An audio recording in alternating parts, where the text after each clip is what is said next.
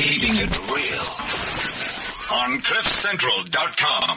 It's time for a WeChat workout. WeChat. Go, go to the Cliff Central account. Tap connect. Then message to show. On radio. On radio. More of the good stuff. CliffCentral.com. Well, very good morning to you. My name is Dr. Sindi Siwe at Doc Sindi, D-O-C-S-I-N-D-I on Twitter. And I am now in my new time slot. So I will be doing the um, health hour every Monday between 9 and 10. And I must tell you, getting here was an absolute nightmare. The traffic, uh, you know that William Nicol off ramp, that William Nicol off ramp is demonic. It needs Jesus. It needs help. But hey, I'm here and I'm really glad to be here. This morning, my guest is, um, Kwanele Asan- Asante Shongwe. And, you know, we'll be discussing assisted dying. I mean, is a topic that's been, you know, on air. It's been in our newspapers. I mean, the minister released a statement a few days ago. And I think that um, people don't really understand what assisted dying is. So it's I mean, so the best person to unpack all of this, I felt, is a very great friend of mine, Ogwanele. I mean, Kwanele is a lawyer. She's a bioethicist um, as well, and she's also um, survived breast cancer. So she's had to face a terminal illness, you know, in the eye. So thank you so much for being here, Kwanele. I'm really happy to see you. Good morning, listeners. Good morning, Dr. Sindi. Thank you for having me. Looking forward to our health chat. So the first thing I wanted to ask you, Kwanele, I mean, I think when I first met you, it was around the issue of, of your having survived breast cancer. You, had a, you have a, a heart condition and you have an, uh, you know, in, inserted defibrillator.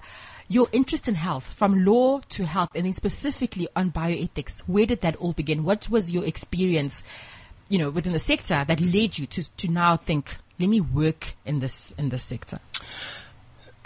You know, I have always been interested in issues of rights and access to social goods for everyone. So I had studied law and shortly before, and I must say I studied law as a second career. Okay. I had initially studied psychology and sociology, qualified, went to work in corporate, didn't like it, got paid bucket loads of money, but my soul wasn't there. Mm. So I decided to go to law school, finished, did my articles, and literally a month after finishing my articles, I was diagnosed with breast cancer. Oh my word. And it, I just re- vividly remember that day. It was a beautiful April day.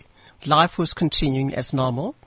And I popped into the doctor because I had a lump. Mm. And this lump, after three weeks, had rendered me a new person. Mm. I was suddenly not the young, high flying, emerging lawyer.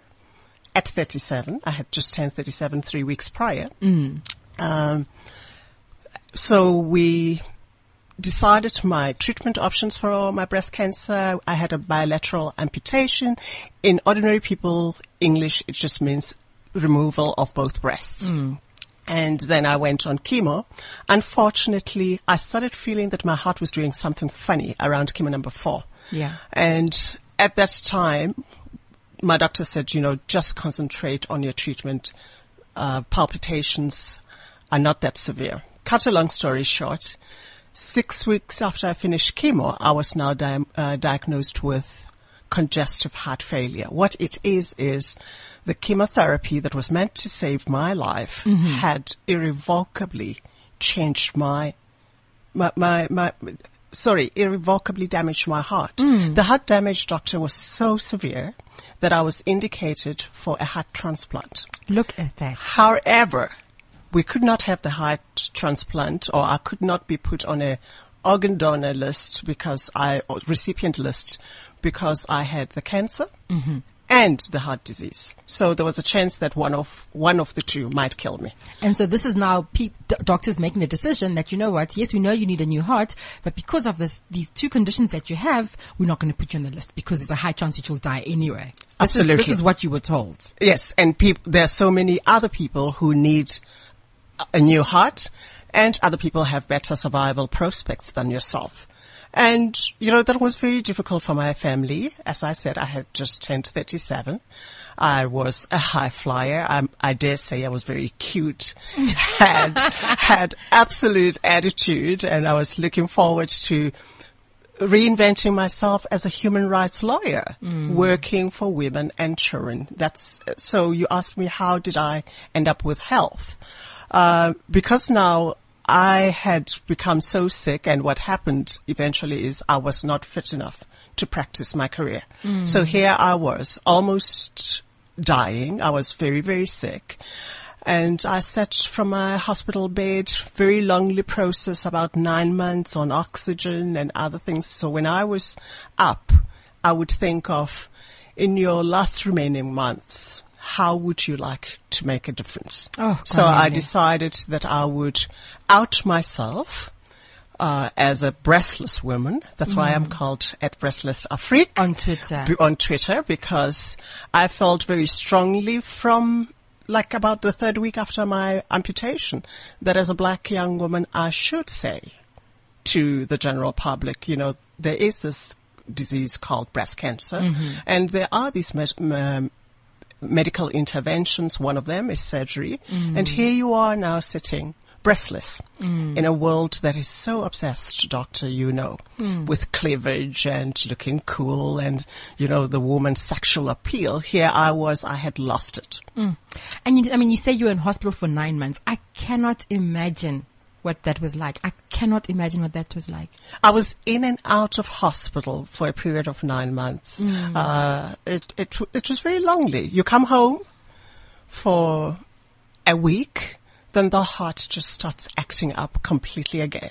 But that whole process of having people pick you up, help you to walk, open things, comb your hair, Help you to bath. help to help you to bath. Excuse me, I need to go to the bathroom. People are standing at your bathroom door when you're having your most intimate of processes. Uh, and you know, I, I'm going to keep emphasizing the fact that I had been a hot, young chick with a lot of attitude and mm. suddenly, suddenly, you know, we talk about cancer and almost dying. We're always thinking of old people. And when we talk, you know, we're going to be talking to assisted suicide. All of us that are sitting there, out there, the average person thinks we're only talking about the terminally ill. People never factor in what happens if I'm suddenly in a car crash and I'm rendered mentally unfit or physically, you know, you just are now facing your mortality. We, we need to understand that as much as we are born, we're going to die. I, I, I don't know. You're the doc, but I haven't heard of an, an opt-out clause where somebody can say, ah, I'm exempt. I'm not going to die. Yeah, so we- we, you know, we try to think we're not going to die, but we're going to die. And it's important that we talk about dying from as early as possible, that we, we normalize, if I can use that term, the process of dying and come to terms and come to accept it as a natural progression And you, of and- the and- circle of life. Yeah, and you highlight something important that um, when we think of dying, we always think of the of old age and so on. But but here you were at 37, and you had faced death in the eye. I mean, you were actually now thinking, I could actually die. The chemo might not work. The bilateral mastectomy might not work. I might metastasize and still die. And what went through your mind? The the issue of the the issue of pain. You know, I mean, and this is where assisted dying is the topic. Like, if you had ended up in, in hospital, Kwanele, bedridden, in pain all day. I mean, you're on morphine. They've given you everything. What would you want your doctor or your family to do for you? You know, my situation was so pronounced that we actually had to talk about my death. You actually did. We actually did. Um, the heart was not pumping at a level that it should. Uh, as I keep saying, uh, I was on on oxygen. Yeah. So there was a time where my family and I actually had to sit around my hospital bed, and I had to say what I wanted for myself. Uh, you talk about the pain. People who have not had a terminal illness like cancer do not understand cancer pain. Oh yes, I can I can vouch for that. I think even at medical school, when we are when we are taught about pain, it's always I mean we taught about pain in anesthesia, and um, I don't think we even understand how important it is for us to manage pain. I don't Yeah. think I don't think we pay enough attention during that block, and if we did, you know, we'd help cancer patients better. So there is a, the, the huge, incredible bone pain that literally used to reduce me to, to tears. So when I was released the one year f- for a short visit home, things were looking very bad. My doctors did not think I would see 38. Th- I would end my 37th year, let alone get to 38. And I'm very proud to say I'm 46. I'm probably one of the crazy women that talk about their age. I'm very proud of every second that I've lived. But when I, I was sitting there, uh, contemplating my mortality, I went into therapy with my psychologist. We talked about my dying wishes. We, I read books, uh, on dying and letting go and making peace. And, you know, I'm a diva. I was dying, but I still said how many people should come to my funeral, how many. I said by invitation only because, you know, why should people, especially who are not coming to see me in hospital with cancer, why should I give them a chance to go dress up and play So you had, social so you had, tears? you had this convo with your psychologist. I had the convo with my psychologist. I had the convo with my mother, my brother, and my niece. Uh, they were coming to visit me in hospital one day and I said, please bring me a notebook and a pen and be prepared. We're going to have to have an honest talk. My children were still very young, so that's why it was very important. My daughter was seven. My son was 13 and I am divorced and I, I was just newly divorced at that time. So fortunately I was married and I, had a fabulous man father my children and we, uh, we had an agreement on how we would share custody. We didn't go claw each other's eyes out. So it was very important to me that my family understood the wonderful relationship that the father of my children and I have, and that they helped him going forward with raising the children. In black culture, we have our traditions about burial and mourning and grief. So uh, I didn't want people to say, your uncle says your body must be brought to a place I had never heard and antagonizing my husband, my ex-husband, who was now the sole parent Yeah. for my children. I, I wanted support and I was very control freakish, but it was important. and you wrote everything down and you made sure that everybody I- understood. And everybody understood. Mom, dear brother, niece, Mm. and the rest of the family, your duty is to support this man as best as you can. Wow. To support the children through the the loss. This is what I would have loved to be able to share with them going forward. Please make sure that they remember that I love them. Here's a letter for this one. Here's a letter for that one. These are my wishes for them going forward. and your will was in order. Everything was in order. Everything was in order. And in your moments when you're lying there on your own, Kwanele, like, you know, in, you're lying there, you're in pain, your bones are sore, as you're saying. What, what would you say? Do you believe in God? I am spiritual. Okay. I, I practice more the Eastern traditions, Yeah. especially Buddhism. Okay. Uh, that I, I like the notion of all things bright and beautiful. Mm-hmm. All, you know, there's no the human beings are greater animals than the rest of creation. Okay.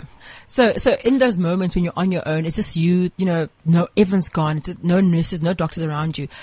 Your deepest thoughts, what were you thinking? What were you hoping for?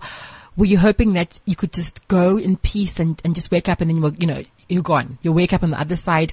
Were you hoping that this cancer could be taken away? What were you thinking? Jack, I had been sick for a very long time. Yeah. You know, I, don't want to glamorize cancer and, you know, we have this wonderful notion of survivors as these invincible, you know, hardcore people. Yeah. The truth is being uh, critically ill is a very lonely process. There are lots of tears. There's a lot of anger, especially when you suddenly were diagnosed at the height of your life mm-hmm.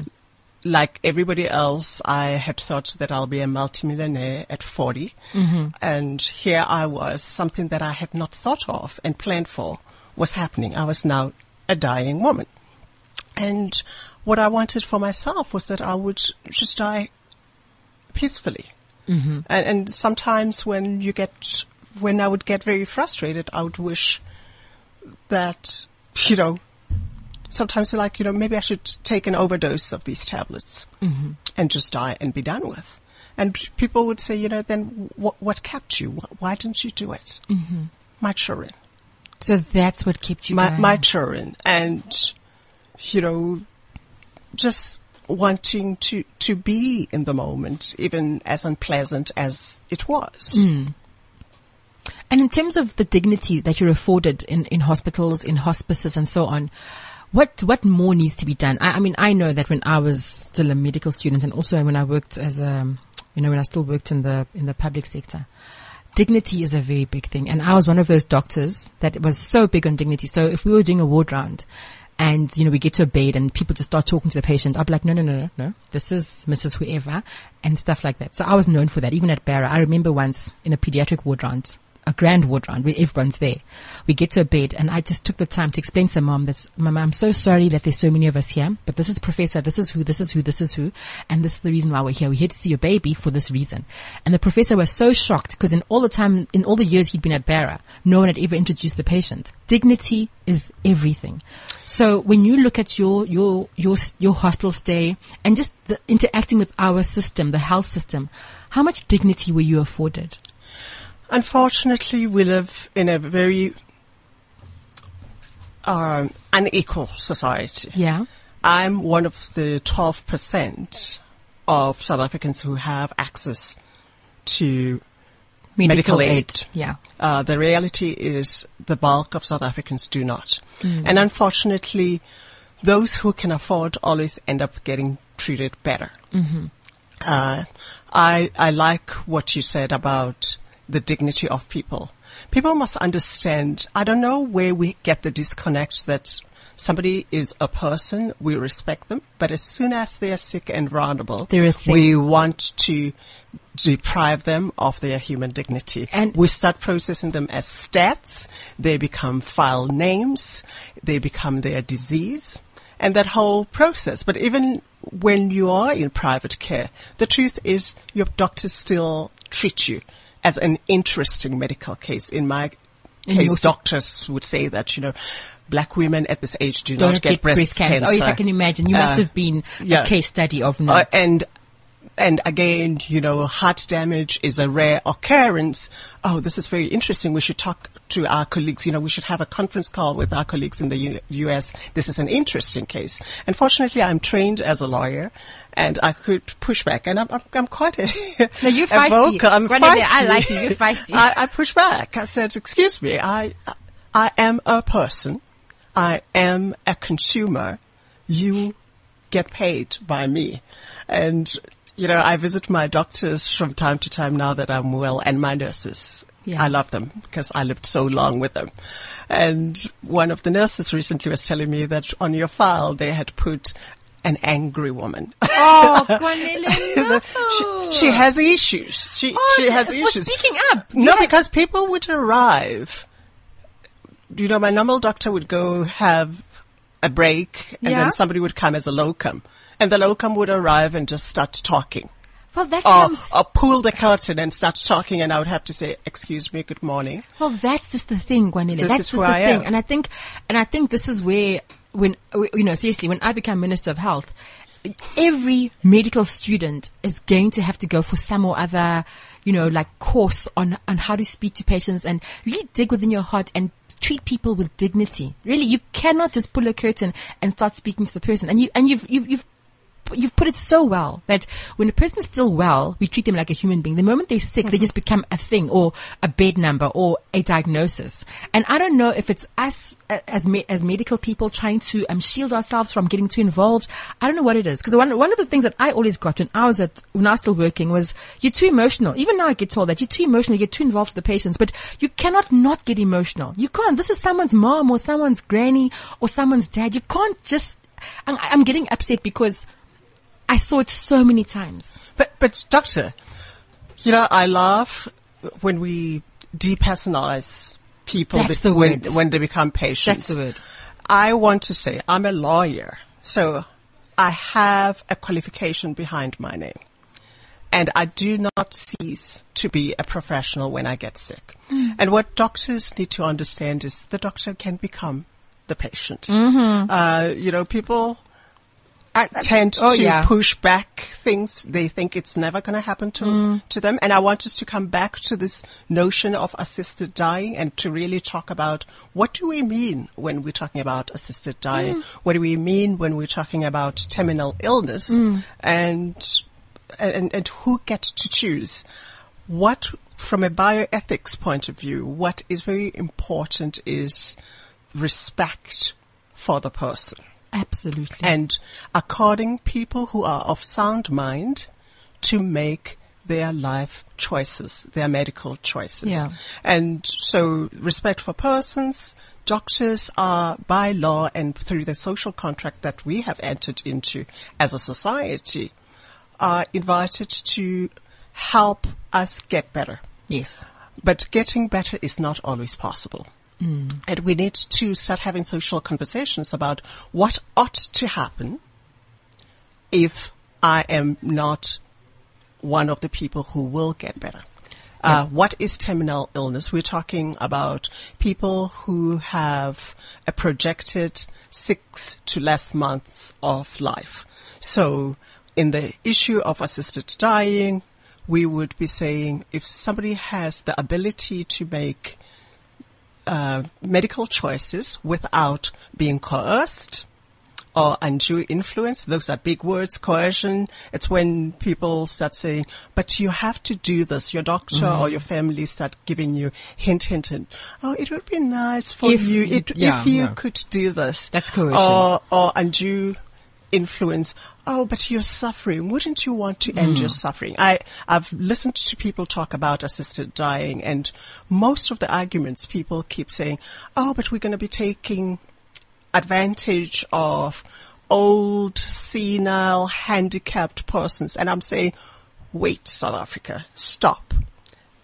Enter into this discussion on your own behalf. Exactly. I do not care if you are seven years old, nine years old, 15, 20. Unfortunately, death is a life event that we do not know the when of. Absolutely. So if anybody can tell me, oh, I'm going to definitely die at 25. No, sorry. I know nobody wants to die at 25. Everybody thinks they're going to die when they're 70. The reality is we do not have control over that. Uh, we have made huge social strides in terms of how we handle the beginning of life, which is life, uh, sorry, birth. Uh, you know, we have parties to buy clothes for the baby. We, we, you know, we pamper the mother. We send flowers. We celebrate. We're so excited. yeah, that's so but w- and women can have elective se- se- uh, Caesars, yeah. because of medical reasons. But also, women we know can have elective caesars because they want to have control over when they're going to give birth. And I find it very interesting that we would give, as a society, people leeway to do that with with birth. And when we are saying, okay, let us now afford people who are terminally ill, That's- who are living in incredible pain, who are never going to get better. In medicine, we have the notion of futility. Mm. This is when doctors have done everything possible to try to get you better, but there are no medical solutions that are going to give you a chance to live. Mm. So we should allow those people. We allow people to, you know, we're crazy, I think. And pardon me, I'm not insulting your listeners, but I think we are, we, we have irrational discussions that we will allow people to have lip, uh, enlargements. we will have people to have false boobs, you know, the boob job. I believe you can have a butt implant at the moment. Yeah. Um, but we're not willing to let people who are critically ill make decisions over their own life. And, tha- and that's the reason why I specifically got you for this particular topic because you have faced death. You understand what it is to be terminally ill and so on. But we'll be back after the song break and um, I want to tackle um, the Minister of Health statement that he made about assisted dying. CliffCentral.com. I'm the future of South Africa. On my shoulders, I carry the hopes and dreams of generations to come. I'm eager to learn, but even more eager to use my knowledge for good. I know that it's not where I come from, but where I'm going to that really matters. At Sibanye Gold, we believe our youth is worth its weight in gold, which is why we are so committed to developing, nurturing, and grooming our young people into future leaders. Sibanye Gold, we are one.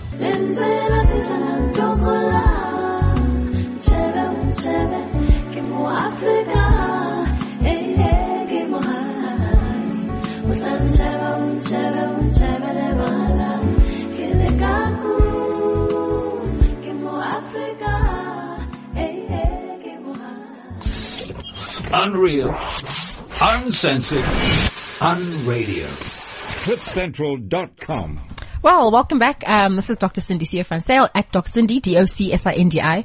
And my guest this morning is Kwanele Asante Shongwe. Her Twitter handle is at Breastless Afrik, B-R-E-A-S-T-L-E-S-S-A-F-R-I-K. And she's been sharing with us her journey, I mean, her journey with breast cancer and, um, a chronic heart condition. And just also now we're going to get into the nitty gritty of assisted dying. Okwanele is a lawyer and she has a special interest in bioethics and she's currently a student at, at Wits University and she's working under the amazing Professor Ames Dhai. So she really has a strong background in ethics. So I think, yeah, before we go to Minister of Health statement, Kwanele, let's just get into the nitty gritty of what assisted dying is. And, and, and I, as I said, a lot of people don't really understand what it entails. So I think, you know, this is where you break down the components for us. Oh, thank you, Doctor. We're talking about assisted dying, what we need to understand is assisted dying falls within a basket of what we call end of life choices. Mm-hmm. Medicine is a continuum. You get diagnosed, you get treated, and some, most people get better, but some patients don't don't recover. Mm-hmm. And then we get to, as we said earlier, at, before we went to break, you, we get to a place where we say it's mu- uh, treatment is futile, which is big medical leaves for treatment is unhelpful in, and is of no benefit. Yeah, we've done everything. yeah. There's nothing more to Yeah. be done. So, you know, patients can then be sent for palliative care.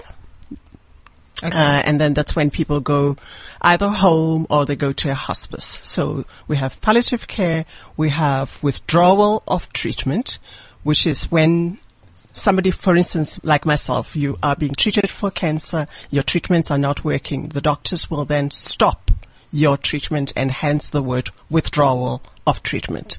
Then we have a third uh, process called um, withholding of treatment. This is, for instance, and that's why I said, you know, when we talk about assisted dying, we must not always just be thinking of the frail old people mm. or the cancer patient. We must also factor in the reality of somebody who leaves home to go to work, gets into a car crash, and is now fighting for their life. Mm.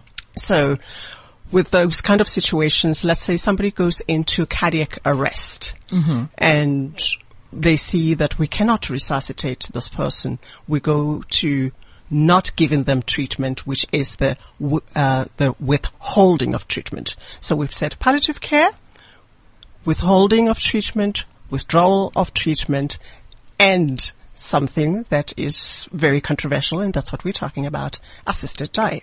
And I, I mean, the term assisted suicide, I see it a lot in, in, in some of the newspaper articles. I don't know that that's, that's a correct term.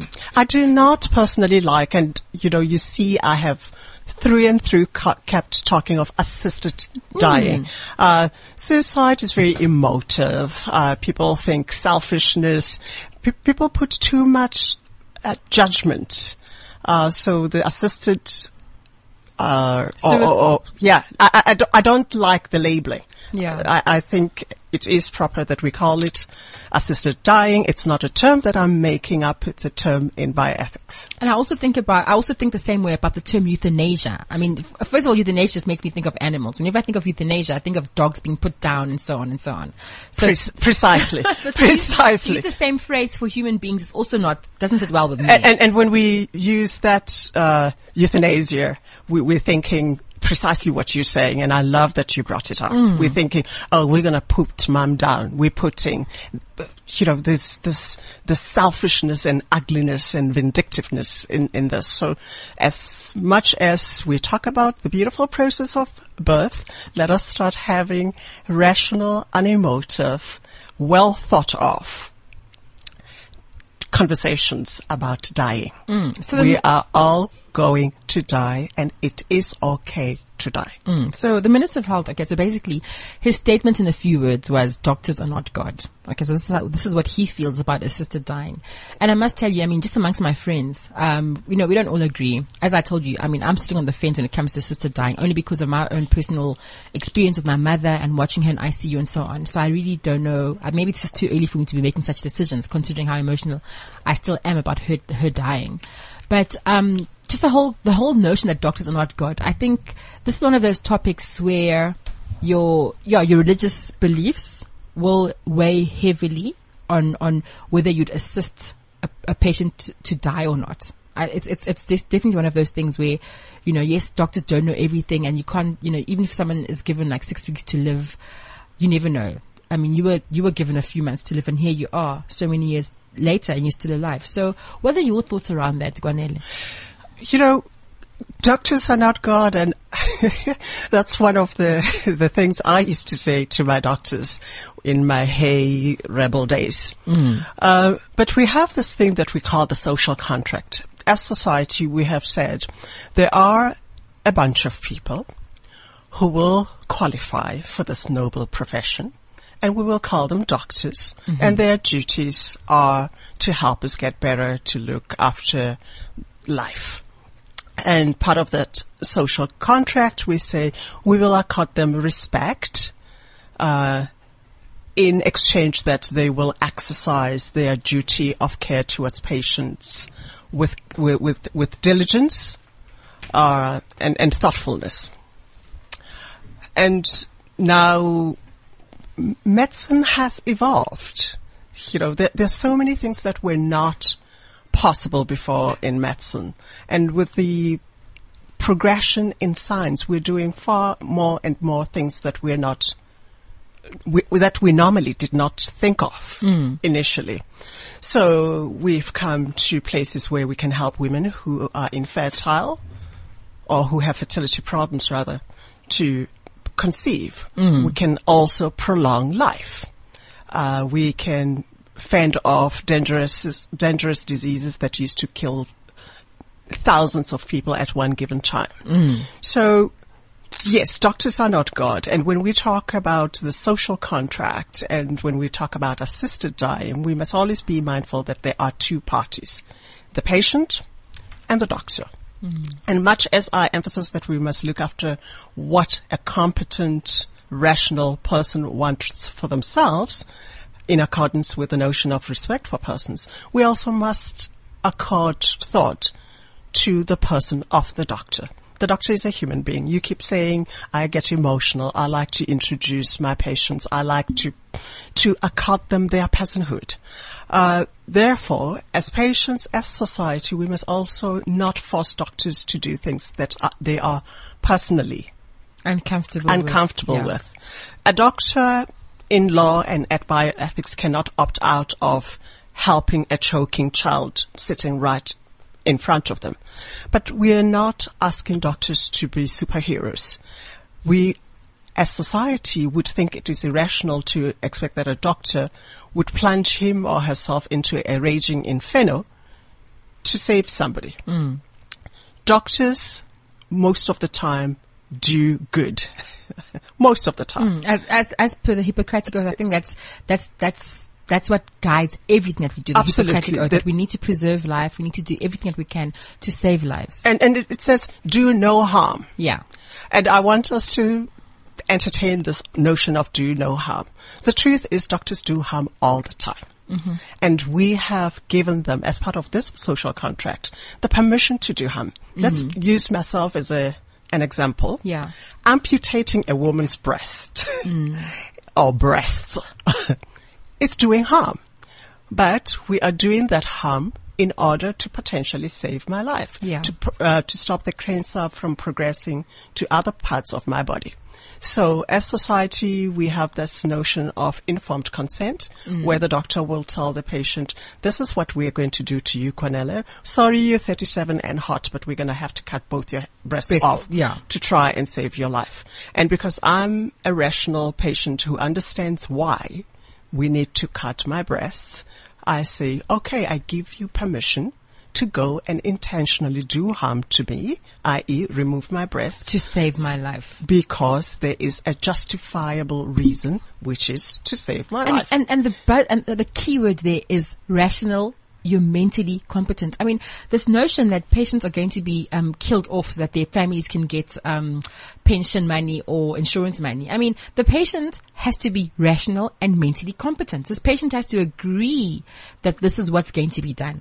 There is a duty at law and at bioethics for doctors to explain a patient's diagnosis, their treatment options, the costs of the treatment, the harms and the benefits. When we talk about, oh, but you must go on chemo, we don't often say chemo has the potential to save life, but chemo also has the potential to, harm. Exactly. And here I am sitting saying the treatment that was meant to help me has almost killed me. Yeah, it's So- messed up your heart.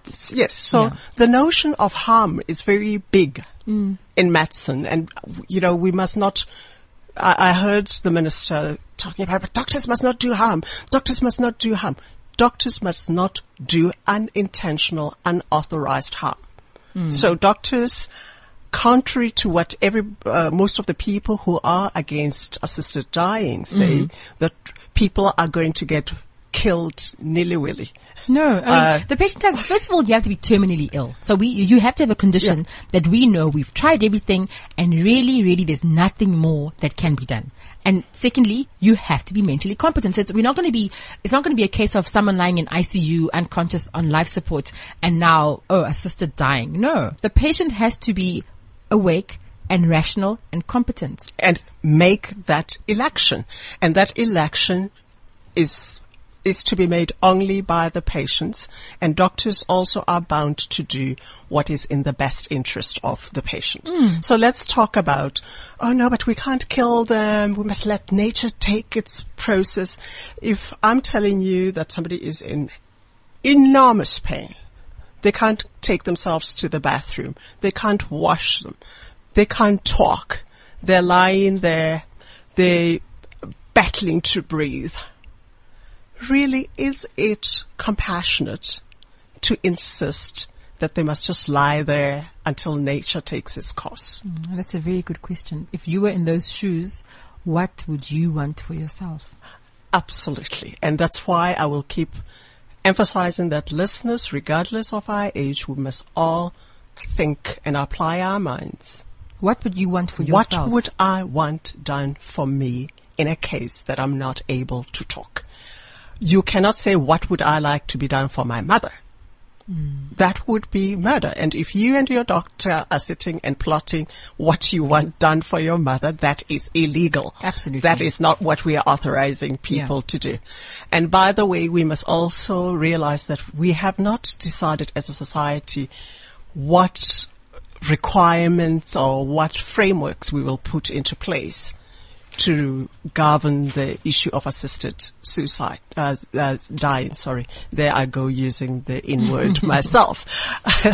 but, you know, we have had these difficult conversations before about abortions and we have come to a place where we have set out who may have an abortion under what circumstances performed by who.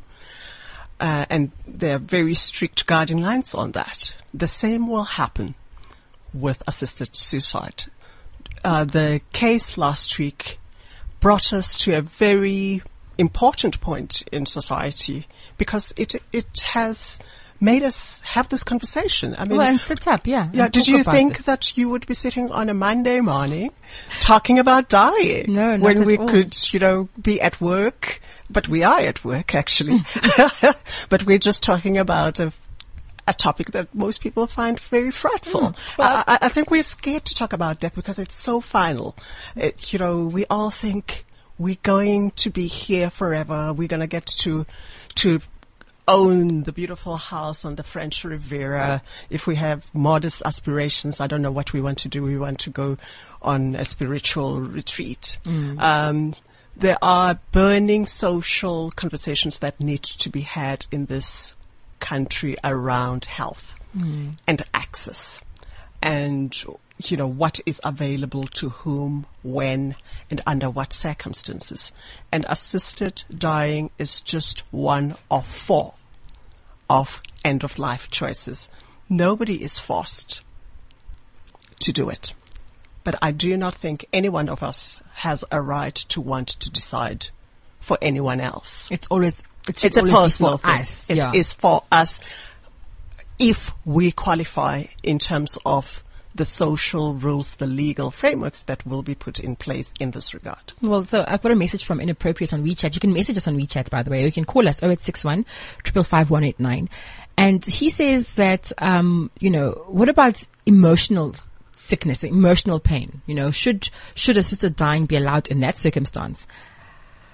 That that's a very important question and a question that uh, people like myself who are advocates for assisted dying have had to grapple with. Yeah. Um, there's a fancy word that escapes me because people, please remember, I'm not a doctor. I'm a patient. I am I'm a doctor by default, uh, or I'm involved with the thing. But they, there's a notion of unbearable emotional pain where somebody is completely rendered unable to move, to breathe, to people. You know, it's a side of mental illness that people don't understand that somebody can be. And there are people who say, yes, we may, we must make allowance for people with, you know, I, I'm a Motswana and it's too early in the morning to think in English and this English word just won't come. But just imagine somebody who is incapacitated completely, cannot do anything because of emotional pain. I personally, as, from a bioethics point of view, Yeah. uh, from a legal framework, I think we ought to include those people. From a legal perspective, I would be arguing from section 9.3, mm-hmm. unfair discrimination. If we are going to say we are according terminally ill patients the right to die at law, what justification, legal justification would we use to exclude other people on the basis that they have an illness that is not physical. Okay. Well, yeah, that's very interesting, um, Kwanele. And in terms of your, um, your studies, um, I know you're studying at, at Wits University. Um, like when you guys sit around and you're discussing all of these things, what different opinions come up? I mean, are you all of the same thinking? I mean, I don't believe that everyone in bioethics necessarily is for assisted dying. The community should be, and your listeners should be very comforted to know that bioethicists, Yeah. that's a very fancy term, huh? Yeah, and yeah, yeah, please break that down for us. Bioethics. Yeah, let's, let's talk about that. Uh, bio, bioethicists are not of one religion. We're not all a bunch of left, lefties and liberals. Um, when we had this discussion in class last year, I am 20% away from being called a bioethicist, and I have been practicing because it rolls off the tongue. Um, there were about 22 of us in class. Yeah. And I can very safely say about probably only three of us were comfortable. And of course, you can guess who was more, most comfortable and who was the big advocate. So a lot of people do not like the issue of assisted Dying, dying. yeah. Um, a lot of medics, the people in my class, about out of the 22, 19 were highly specialized doctors. oh no, of course then it is not going to work. and I was working so hard to convert them. and I, I must, I'm happy to report that we've made some progress. This year, the Biko Center for Bioethics at Wits University, uh, on the 14th of this month, we are going to host a conversation on exactly what Dr. Sindi and I, so we are Oh, that's fantastic. I, mean, I think I got about. the email. I got the email. I'll, I'll, I'll on the 14th, yeah, I'll definitely we will post be that on talking, Twitter. Uh, end of life choices. Fantastic. I, I'm going to keep repeating that word until people talk about Yeah. end of life choices instead of, uh, Assisted suicide. assisted suicide and the emotional euthanasia, and yeah. the floodgates and everybody's gonna bo- be running around, uh, killing, Killing everybody people, else. yeah, no. Please society, let us just be honest. We are mostly very vain.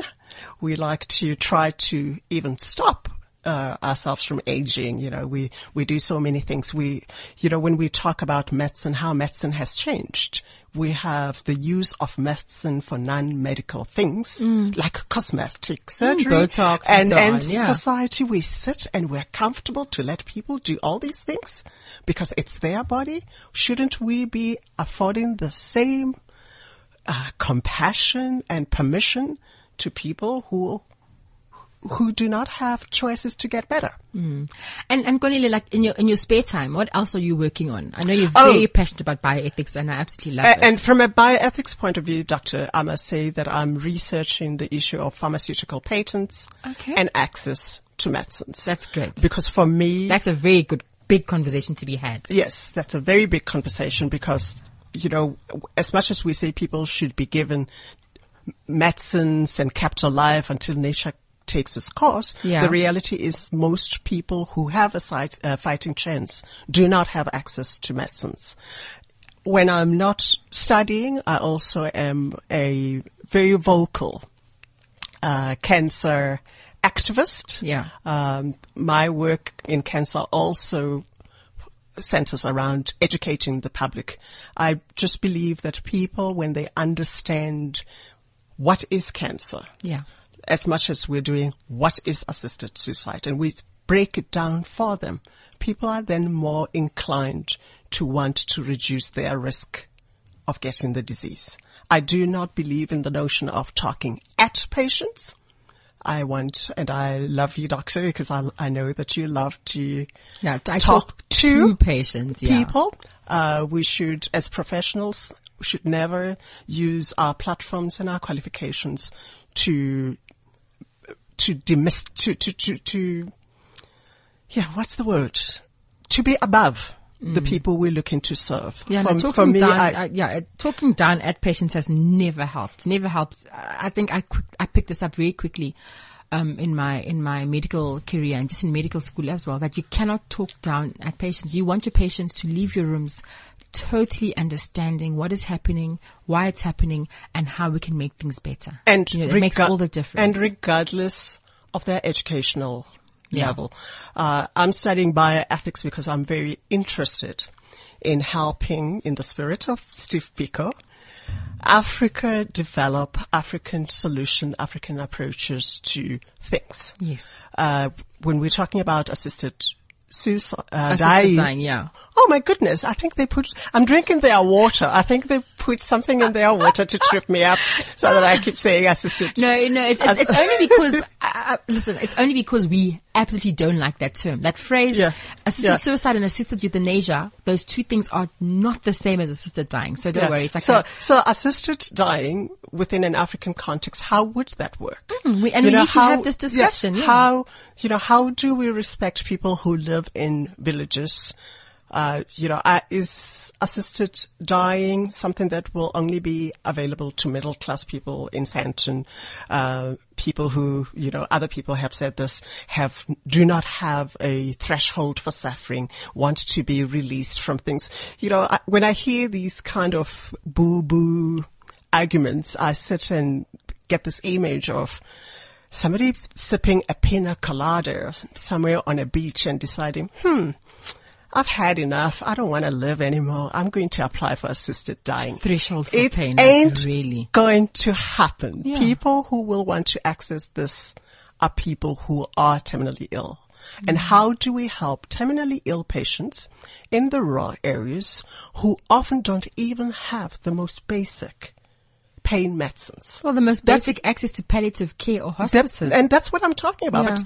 Even just the most basic pain medicines, people who do not have access to chemotherapies, things that we take for granted.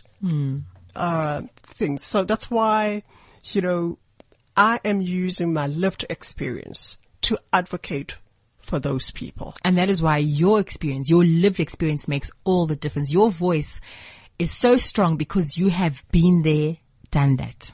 Been there, done that, and I am mindful that I am in cancer remission at the moment, but I am still on active treatment. I will be on active treatment for the rest of my life. I take a hell lot of pills.